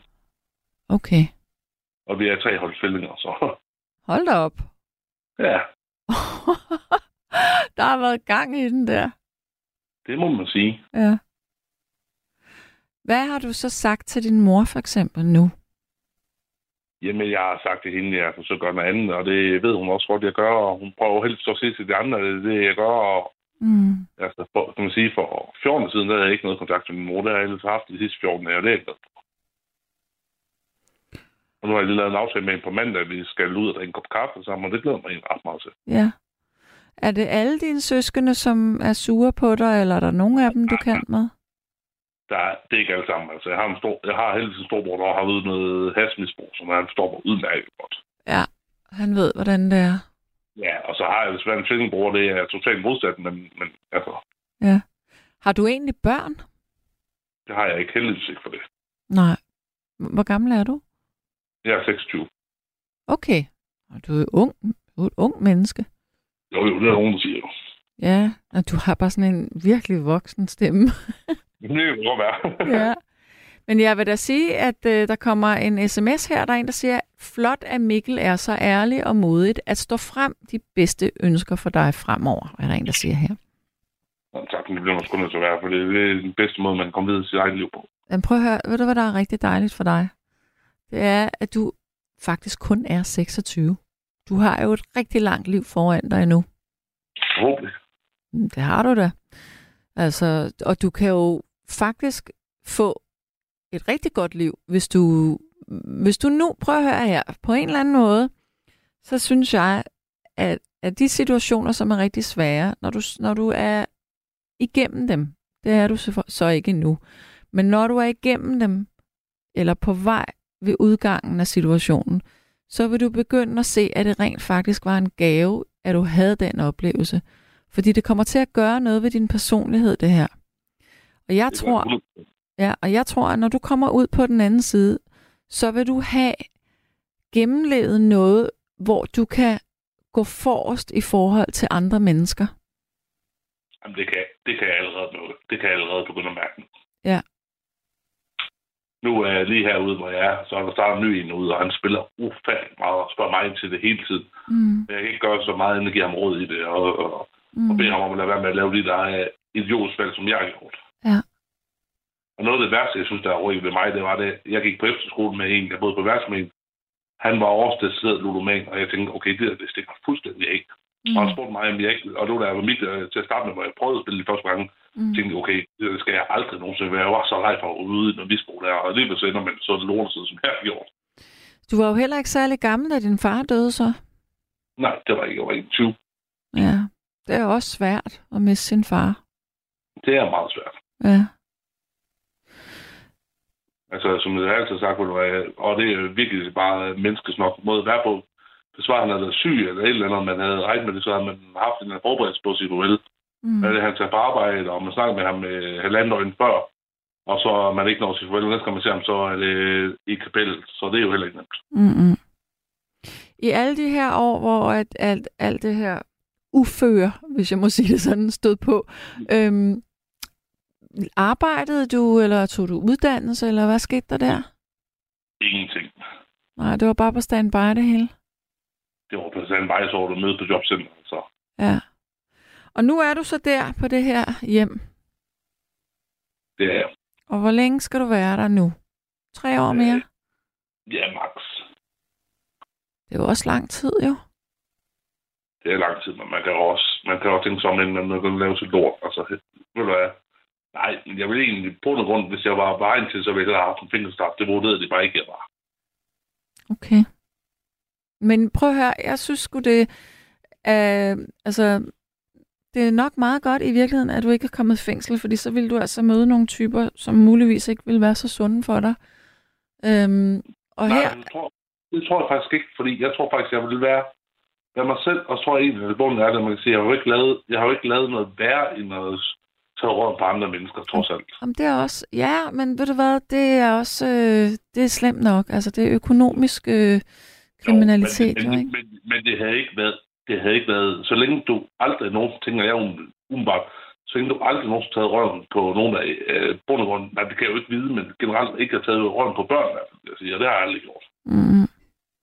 Nej. Så ville det nok ikke have gået så galt igen. Men du undskyld... Jeg bliver nødt til at udfordre dig lidt. Altså enten så bedrager man, eller også så gør man ikke. Der er ikke rigtig gradbøjninger inden for bedrageriet. Nej, fordi jeg kan jo i princippet ikke vide, at menen, der har sendt mig 2.000 kroner, præcis. Og menen, der er blevet sidst 2.000 kroner havde, eller hun havde 4.000 kroner på sin konto, det kan jeg jo ikke vide. Lige præcis, ja. Jeg tænker, hvad får du så tiden til at gå med, når du er der? Altså, du er jo ikke kun i sådan et forløb. Hvad laver du ellers? Jamen lige nu, så laver jeg sgu ikke så meget. Jeg sidder og spiller PlayStation. Ja. Altså i går, der lavede jeg for eksempel til i går, der jeg spillede PlayStation sammen. Jeg har en sådan verdens dejligste kæreste, der har heldigvis. Mhm. Og hende var jeg også sammen med, og jamen, så går tiden jo på det. Bor hun der også? Det gør hun ikke, nej. Nej, okay. Hun har et ganske almindeligt liv. Ja. Der er du heldig. Og hun har 2 børn, og ja. Mm. Som jeg heldigvis også har set en gang med dem, så det er dejligt. Ja, det er ret skønt. Det er sgu dejligt. Hun er godt nok lige 18 år lige om mig, men det er sgu ligegyldigt. Ja, det gør ingenting. Kærlighed har ikke nogen alder på den måde. Det har jeg bestemt ikke. Nej. Men jeg tænker, altså... er der noget, du er god til, egentlig? Hvad er dine styrker? Ja, jeg udråber mig lidt, det er ikke. Jeg er god til mennesker. Til hvad? Jeg er god til at lytte til andre mennesker, for at være på tid. Ja. Altså, jeg tænker også det her med, altså, hvis man skal prøve at få noget godt ud af at holde styr på og annoncere og sådan noget, så må du da være ret god til at organisere også og holde overblik. Det er jeg også. Ja. Og fandt mig, der var et eller andet, jeg vil sige, jeg var god til også. Manipulere, det er svært og ret god til. Du er god til at manipulere? Det er jeg. Ja. Og det er en af de dårlige styrker, jeg synes, jeg i hvert fald har brugt det til. Ja, men det kommer an på, at man bruger manipulationen til noget, der er positivt, eller til noget, der er negativt. Det er rigtigt. Jeg har brugt det mest negativt. Altså. Ja, og det er det. Du er 26, du har et langt liv foran dig, hvor du kan gøre det godt. I stedet det har jeg. Ja. Det har jeg. Altså hvis jeg nu var din mor, ikke? Mm-hmm. Nu har du en dejlig mor, men hvis jeg må sidde herinde og være moragtig. Ja, jeg må altid. Godt. Så tænker jeg, at jeg ville ønske for dig, at du brugte de her år på virkelig at grave i din egen navle og prøve at se nogle mønstre i, hvor fanden kom det herfra? Hvor startede det? Hvordan var det undervejs? Hvad kan jeg gå ud og tilbyde andre nu? Altså forstået på den måde, at der er jo masser, der sidder i... Altså der er masser, der har ludomani i Danmark, eller som drikker. Og det er enormt... Heldigvis med ludomani, heldigvis er det blevet anerkendt som samme problem, som alkohol er. Heldigvis. Fuldstændig, det er jo en afhængighed. Fordi det var det ikke, hvis du tager, skal vi sige, 10-15 år tilbage, så var der mange, der ikke forstod, at alkohol har jo tit været den der, man har sagt. Der forstod folk jo ikke det der med spil og sådan noget. Der. Nej, det er rigtigt nok. Og det er jo godt, det er blevet anerkendt på den måde, for det et eller andet sted er det jo lidt det samme jo, altså. Dudoponien, der fandt det hedder, det er jo lidt det samme jo. Blædestoffen er jo sammen. Mm-hmm. Kan du skrive? Det kan jeg sagtens. Hvad med prøve at på din computer lave sådan en... Nej, jeg ejer ikke en computer. Jeg ejer 30 telefoner, så jeg ejer 2 telefoner. Jamen, så skriv i hånden, eller hvad du synes, der er nemmest. Men det der med at sætte dig ned og så prøve... Tænk, hvis du kunne skrive en bog om det, eller skrive en blog, eller bare få ord på, hvad fanden det er, der er sket, og hvad der foregår. Jeg er udmærket og klar over, hvad der sker. Og det er heldigvis det er egentlig fordel, at jeg kommer herude. Der er heldigvis nogen derude, der har fået åbnet lidt op i forhold til min barndom, og hvorfor måske tænkte det her, måske og ligger nogle ting derfra. Mm. Fordi alle mennesker kommer jo fra noget, og der er jo en grund til, at der er nogle mennesker, der er ude i noget et eller andet sted. Mm. For igen, som sagt, altså uanset hvem man har været på den planet, der, så er det ikke det eneste mennesker, der bliver født som ond. Det er der simpelthen ikke, tror jeg ikke på. Mm.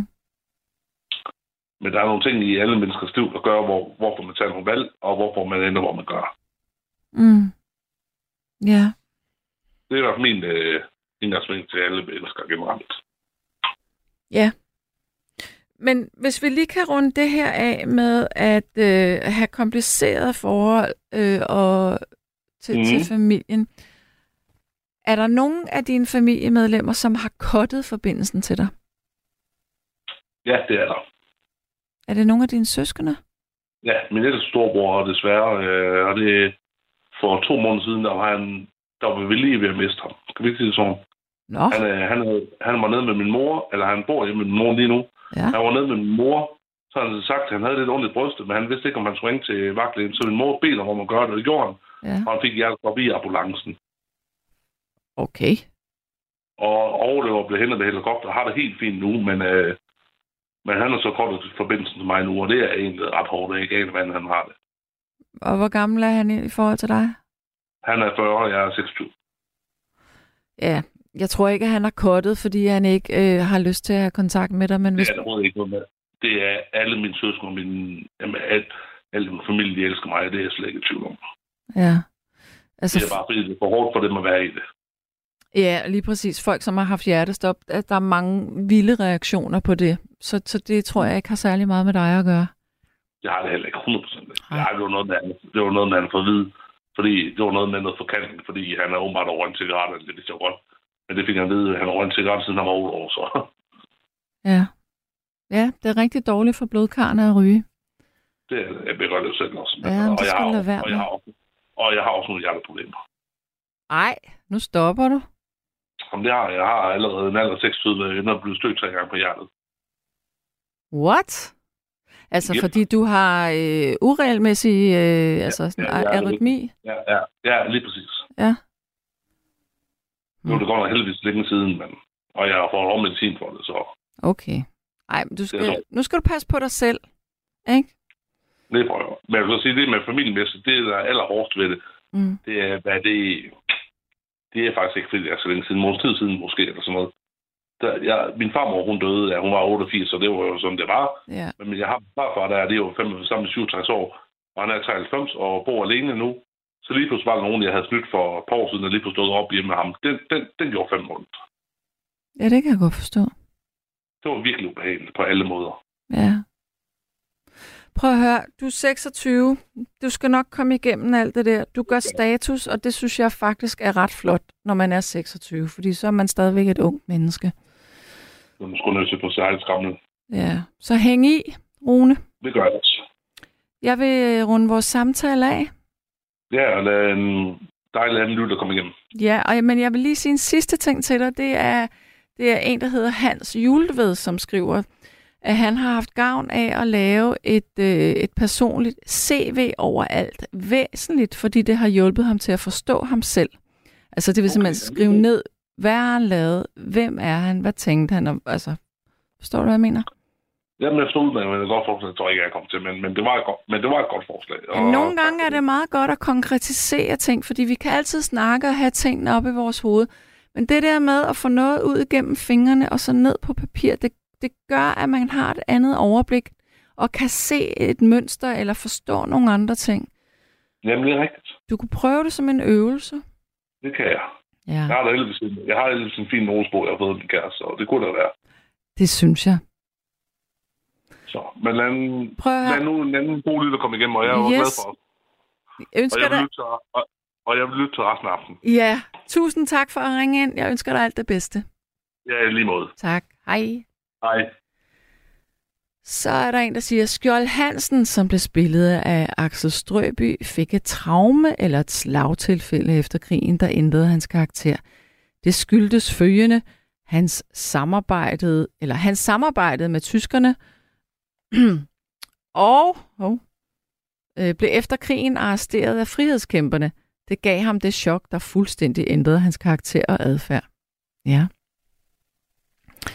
Så er der en, der siger her, min søster var min fars pige, så min mor gjorde alt det, hun kunne for at udligne den uenighed, der var. Min søster bad min far om en is, så fik hun penge til den. Så gik jeg tudende op til min mor og sagde, Alicia har fået penge til en is, og jeg har ikke fået nogen.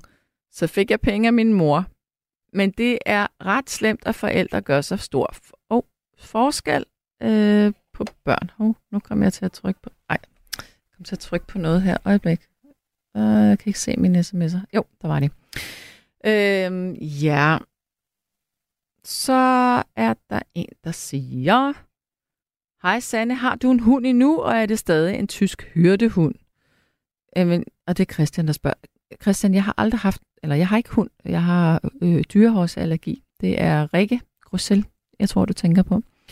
Og så er... Ja, det er interessant det her, selvom jeg lige sad og fortalte om, at vi kun var to i mit ægteskab. Og så siger vedkommende, Sanne, du lever jo af at krænge dit liv ude i offentligheden, så lad være med at sige, at jeg ikke ved en skid. Det gør vi alle. Det er fandme vildt, ikke? Altså, du har fået toppen af et isbjerg. Nå. Jeg har valgt ikke at se min far og søn. Eller nej, der er en, der siger. Jeg har valgt ikke at se min far, og min søn har valgt ikke at se mig. Og jeg forstår ikke min søn, med venlig hilsen Kim. Jamen, jeg synes, at du skal ringe ind til mig, Kim. Så er der en, der siger... Øjeblik. Nu skal jeg lige have scrollet her. Jeg har det godt med mine forældre. Dog har vi også været uvenner, hvor vi ikke har snakket sammen i en dag. Men allerede efter 5 til 6 timer, så får jeg det sgu dårligt. Jeg kan ikke lide at blive uvenner med dem. Fordi op i mit hoved kommer der nogle tanker frem. De har sat mig i verden, og de har taget sig rigtig godt af mig, og jeg har aldrig manglet noget.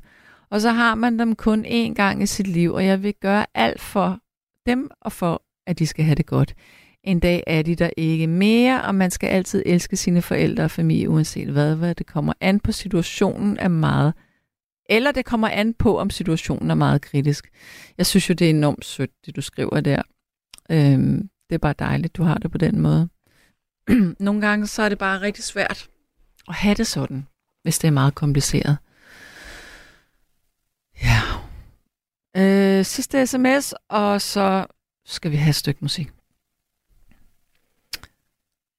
Jeres program Notesbogen med blandt andet Line Knudsen og Kasper Kolding Christensen talte sidst om psykologer. De var ikke venlige mod dem til større skade end gavn, og det gælder også dysfunktionelle forældre. Se at komme væk og bade dig i positive oplevelser og lægge lortet bag dig.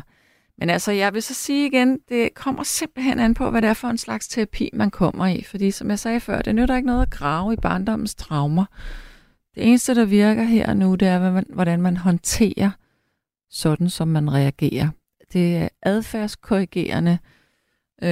Sådan så man kan forstå, hvorfor man reagerer. Det er selvfølgelig ikke det samme som, at man ikke har følelsen i sig, men man kan forstå, hvor følelsen kommer fra. Og når man kan det, så kan man kontrollere, hvordan man reagerer. Hvis du sidder og tænker, hvad var det for et meget smukt stykke musik, der blev spillet tidligere, så var det Massive Attack med et nummer, der hedder Teardrop. Altså Massive Attack med Teardrop. Nu skal vi have et nyt, jeg var lige ved at sige telefonnummer, det skal vi ikke have. Vi har stadigvæk nummeret herindtil, som hedder 72 30 44 44, 72 30 44 44. Og nattens emne er, har du slået hånden af dine forældre, eller har de slået hånden af dig? Eller har du sat dig selv, ligesom Rune for eksempel, i en situation, hvor at det er en lille smule på standby med familierelationen? Det er det, vi skal tale om her i nat. Men nu skal vi faktisk have et stykke musik. Så ring ind til mig, mens det bliver sat på. Værsgo.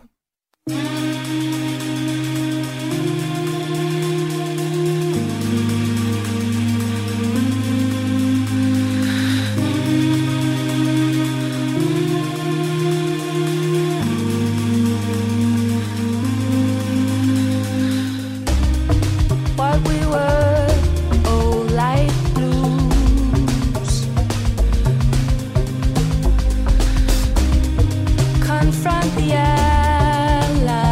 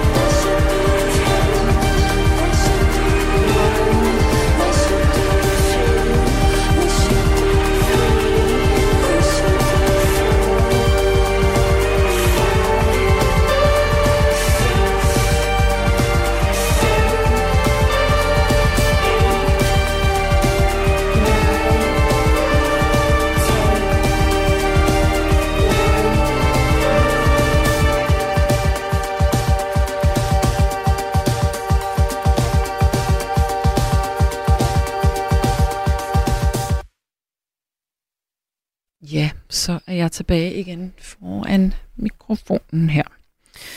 Goody goody. Brillerne ned på næsen. Hørebøfferne på. Og scrolle med musen her. Der er... Nå, vent nu lige lidt her. Ja, hallo. Ej, jeg skulle jo bare have opdateret her. Der er jo masser af sms'er. Nå. God nat, aften, Sanne. Ja, jeg fik totalt brudt forbindelsen med mine forældre ved hjælp af trafikulykken, hvor de døde, og jeg mistede mig selv, fordi min sjæl døde med dem, og jeg jo har en del begrænsninger. Men oven i det, så fandt jeg aldrig rigtig nogen i stedet for mine forældre, og har derfor egentlig ikke noget liv, men en tilværelse i jakken, og det er træls og hårdt, selvom jeg også er virkelig glad for alle i søde og gode venner og familie. Jeg har det rigtig godt alle sammen. Mange varme knus fra Christina.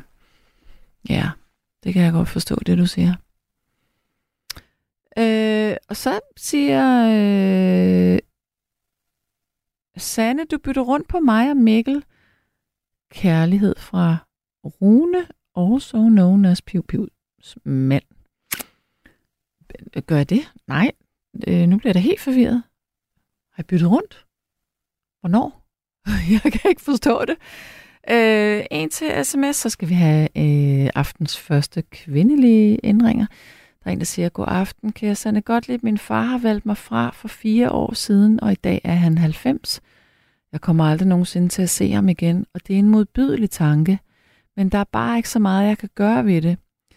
Derfor har jeg valgt at skrive min egen selvbiografiske roman for at prøve at forstå mit liv, og den sorg, jeg lever med i dag, med kærlig hilsen Anne-Marie i Korsør.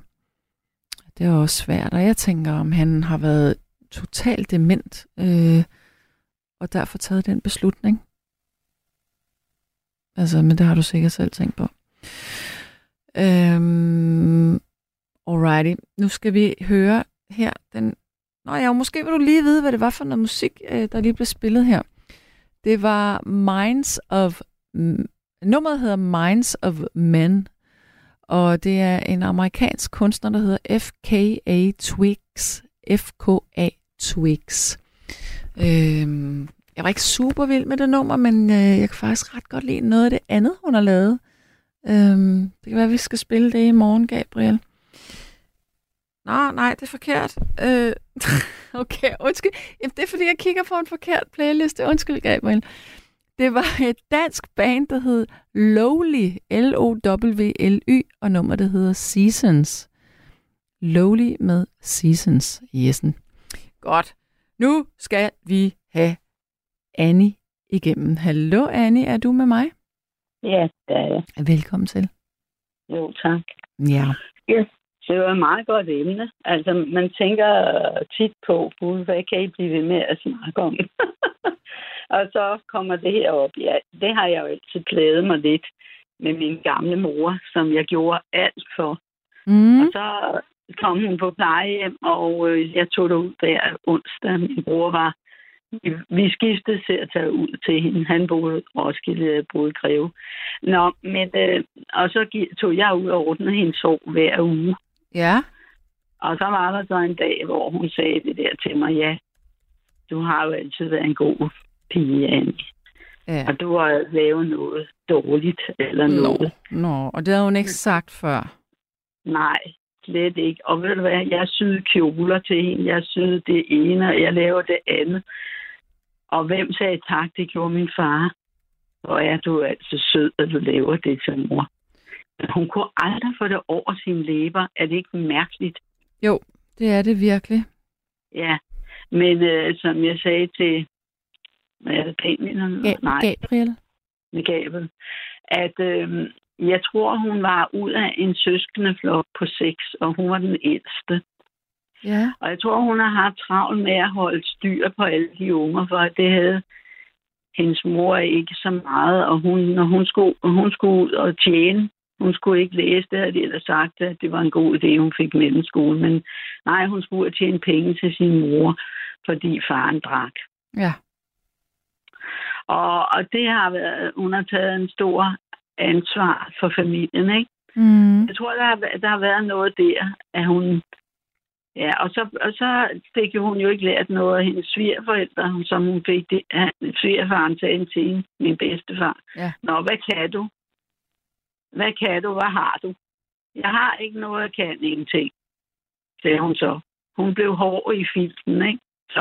Ja, ja. Og de fik jo så det meste til deres hjem og møbler og alt, min mor og far der, da de blev gift. Så jeg tror, hun har. Men så fik hun først et barn, som døde. Og så kom jeg bagefter. Det var hun meget lykkelig for, sagde hun. Men det var ligesom om... Det var, jeg ved ikke. Jeg tror, hun fik den forkerte mand også. Jeg ved det. Yeah. Det er ikke til at vide. Men altså, min far var sød og rar. Han kunne få mig til at grine. Men altså... Det var meget mærkeligt oppe i voksen alder, så måtte han ikke komme ud til mig, hvis hun skulle en tur til Mallorca eller noget, så skulle hun passes. Så skulle han passes nede hos min svigerinde og min bror. Altså, han måtte ikke være hos mig. Nej. Det måtte han ikke. Det var meget mærkeligt. Ja, måske har hun følt sig lidt truet af dig på en eller anden måde. Ja, fordi jeg blev meget selvstændig. Ja. Jeg blev meget selvstændig af det, ikke? Så du blev... Og der fik jeg heldigvis en mand, der sagde fra over for hende. Ja. Så fordi hun ville jo gerne dirigere og regere med os. Og så jeg vidste med det samme, hvordan børn de skulle passes. Det havde jeg fuldstændig tjek på, ikke? Og der var ikke nogen sådan. Så jeg blev meget selvstændig af det der. Og hun sørgede også for, at jeg kom i lære. Jeg havde også den desværre skavant, som det var på det tidspunkt at være ordblind, ikke? Så ja. Det var begrænset for, hvor meget jeg kunne. Men jeg fik en læreplads, og det var jo så udmærket. Men det var som modist, og det gjorde så, at på et tidspunkt, så var der jo ikke, så lukkede næsten alle hætteforretninger, for der fik damerne jo permanente deres hår, så vi jo ikke have en bør på, vel? Men så blev jeg gift og gik hjemme og passede mine 2 børn, og min mand var en meget dygtig håndværker. Og vi byggede 2 huse sammen, ham og jeg, og Og vores børn har også fået gode uddannelser og sådan noget. Så. Men... Og hun havde heller ikke selv nogen uddannelse, så men... der er jo så mange ting i det. Ja, jeg forstår det. Men det, at hun gjorde det mod dig, at hun var på den der måde, at har du... Altså, man siger jo altid, at jeg skal ikke være ligesom min mor, eller hvem det nu var. Men man kommer sgu altid til at gentage noget, som man selv har. Som min egen datter har sagt til mig, det er, at du har jo brudt den sociale arv. Så der har ikke været gjort forskel for os, og jeg elsker mine børn lige meget, selvom det var både en pige og dreng. Jeg har altid prøvet, fordi jeg var meget lykkelig, at jeg fik en datter, fordi jeg skulle i hvert fald ikke behandle min datter, som jeg blev behandlet. Nej. Så, og jeg syede tøj til hende, og jeg var ret dygtig sådan, til at sy tøj og sådan noget. Så. Mm-hmm. Selvom vi ikke havde ret mange penge i de første år, vi var gift. Vi blev jo gift i 57, ikke? Ja. Så, men... Så vi har klaret os godt selv, altså. Og der var ikke nogen, der skulle komme og sige noget til os. Min mand var meget sådan, vi klarer selv. Færdig. Ja. Så, men var hun så dement på det tidspunkt, hvor hun gav dig den kompliment? Eller? Ja, hun blev næsten. Hun blev over 100 år. Hold da op. Ja, blev over 100 år. Hun faldt om og brækkede sit lårben, og det var det værste, hun tænkte. Jeg håber ikke, jeg brækker mit lårben, og det gjorde hun så. Og det endte så med, at hun blev faktisk meget dement, men hun døde så et år, 8 måneder efter, hun var 100 år. Ikke? Så. Mm. Men jeg fik en lillebror, og jeg elskede den lillebror, fordi ham fik jeg, da jeg var 9. Fordi jeg havde været meget ensom barn. Mm. Meget ensom, fordi min mor havde ikke en skid, undskyld, jeg siger det, forstand på at opdrage. No. Hun brugte mig som veninde, da jeg var lille, og det dur bare ikke. Ej, det er alt for tæt. Ja, det er alt for tæt. Og så ender det ofte med, at du har nok skulle være i morrollen over for hende så? Jamen, jeg kan huske, jeg faldt. Hun sagde altid til mig, nu skal du ikke løbe ned ad trappen. Og hvad gjorde jeg? Jeg faldt så ned og slog hul i hovedet. Og så... Ja, hvad sagde jeg? Og så stod hun og rodede mig der i hovedet. Ja, det blødte jo, ikke? Ja. Og så siger jeg, ja, mor, nej, vi må på skadestuen. Nej, mor, det skal vi ikke. Vi skal ikke på skadestuen. Og der var jeg ikke mere end, jeg tror, jeg var en 5-6 år, ikke? Så, men altså, der var mange ting, altså, når man sådan ripper op i det. Jeg har tit tænkt, men hun kom også ud af en familie, hvor der blev gjort så meget forskel, altså... Hun kunne ikke bryde den sociale arv i hvert fald. Så det var... Jeg tænker tit på det. Jeg underholder tit med det, fordi at jeg synes, at... og tænker tit på at skrive det ned. Mm. Og der er nogen, der siger til mig, jamen gør det. Men så sagde min barnebarn en dag, så ved du hvad, du kan få en diktafon, for det er meget interessant at høre om. Ja. Når man sådan går i detaljer, ikke? Om hvordan en familie har været. Ja, for sådan der. Så, ja. Men min far, ham kunne jeg altid vide, hvor jeg havde. Og han sagde jo på et tidspunkt til mig, en gang, hvor min mor også var ude at rejse, og så sagde han, jeg nyder det sgu lidt af mor, men det må du endelig ikke sige til hende, fordi jeg kan godt lide at være derhjemme alene. Men det var også en måde at lave en alliance på. Ja. Kan man sige. Det var det. Men altså, sådan er der jo rigtig mange, der har det. Det er også meget rart at være alene nogle gange. Ja. Ja, vi havde et meget godt forhold, min mand og jeg, for han var meget... Han skulle helst lave noget hele tiden. Mm. Og jeg kunne gå... Jeg havde mit liv, og han havde sit liv sammen med, at vi havde børn sammen, ikke? Så... Det har været rigtig godt, men min mor var jævnt utilfreds altid. Ja. Det var meget kedeligt. Det var meget kedeligt. Men det var godt, du havde din far. Ja, det var det. Ja. Det var det faktisk. Nu vil jeg læse nogle sms'er op. Ja, og det er fint nok, at I lige fik det med. Ja. Og så må jeg have det godt. Du skal have lang sommerferie, hørte jeg. Fra skolen, ikke? Jeg skal jo arbejde, og jeg har en bog, jeg skal skrive også. Så, Ja, ja. Så jeg har nogle projekter. Jamen, det er jo godt at have. Ja. Ja, ja. Men du må have det godt. Og i lige måde. Tak. Tak. Hej, hej Annie. Hej. Hej.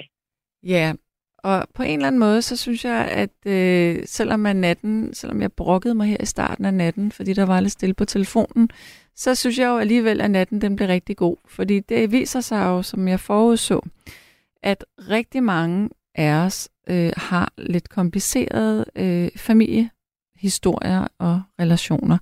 Og det vil jeg faktisk underbygge med lidt statistik her. Fordi der er faktisk to. Jyllandsposten har på et tidspunkt skrevet, at næsten hver femte har brudt med en i den nærmeste familie. Det er altså ret mange. Der bliver simpelthen sagt her, at vi finder os ikke så meget som tidligere, og vores familierelationer er i dag i højere grad båret af lyst end af pligt. Og det er en forklaring på, hvorfor er flere og flere bryder med deres familier.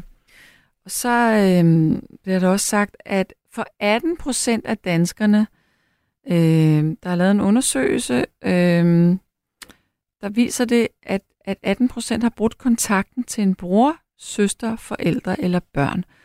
Og det er et meget højt tal, der viser, at mange danskere har alvorlige problemer med deres familier og oplevet en stor smerte, fordi ellers så bryder man ikke en relation, er der en psykolog, der siger. Og andre årsager kan være arvekonflikter.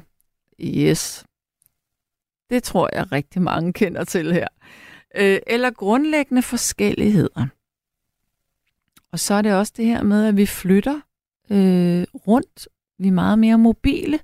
Vi bor måske ikke længere i den samme del af landet, eller nogen flytter til udlandet, og så kan det glide lidt ud.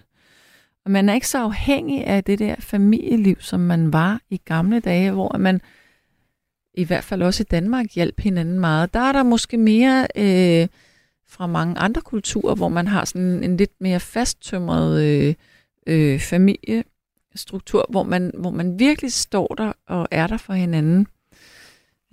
Det kan jeg i hvert fald se på, når jeg er på arbejde på hospitalet, at mange udenlandske familier, der har de jo et helt andet netværk.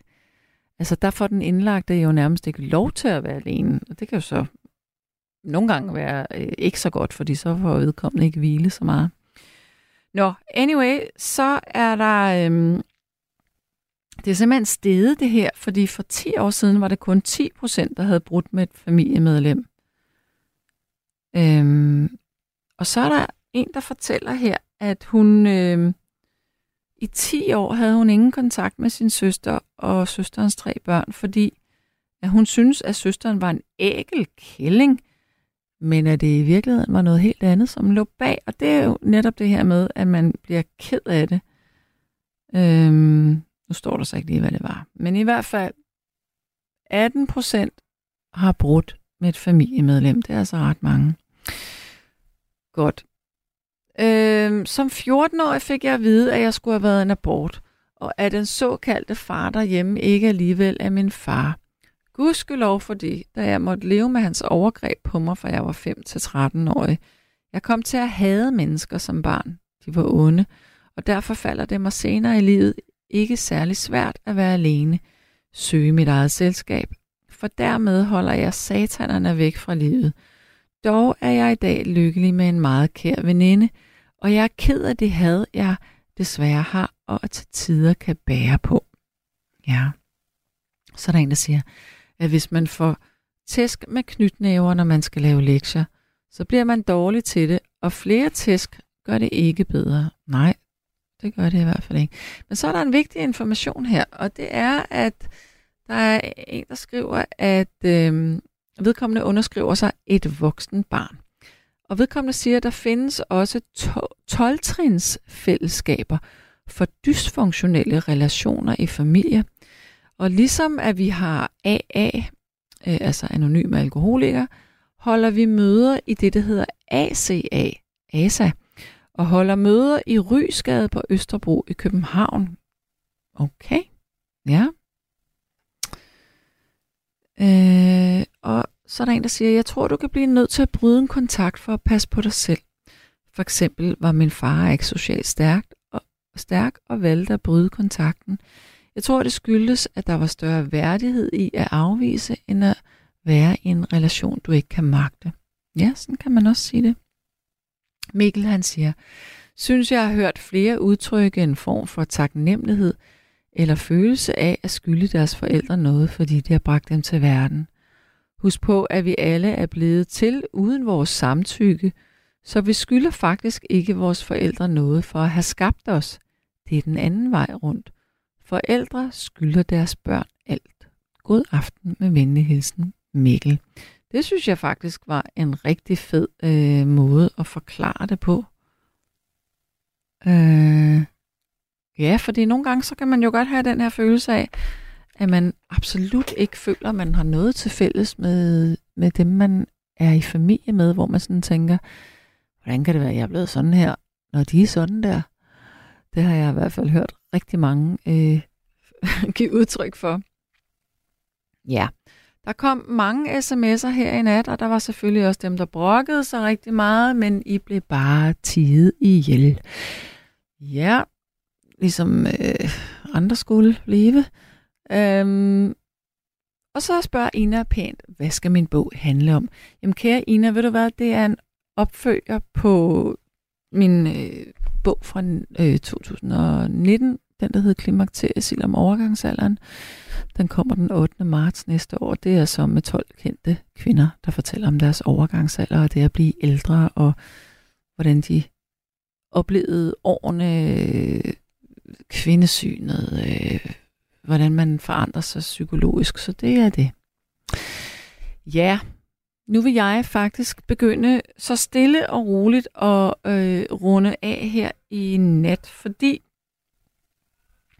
vi kan ikke nå at få en ny lytter igennem, og ja, så i stedet for, så nu vil jeg så sige, at i morgen, der er jeg også her, og Gabriel er her også, og så vi kommer helt uden om det der bøvl med, at nogen synes, det er et svært emne at tale om, så laver vi simpelthen åben mikrofon i morgen, og det er der rigtig mange, der elsker, og så er der et fortal, der hedder det. Men sådan bliver det altså. Kan I passe på hinanden? Godnat herfra.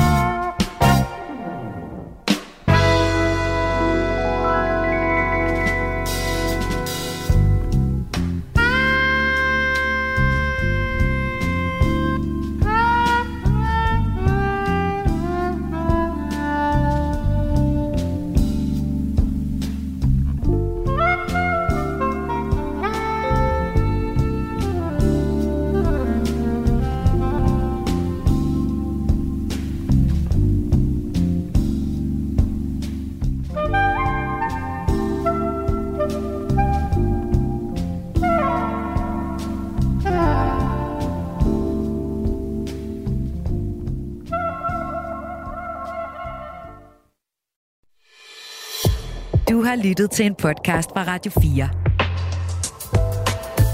4. Find flere episoder i vores app, eller der, hvor du lytter til podcast. Radio 4 taler med Danmark.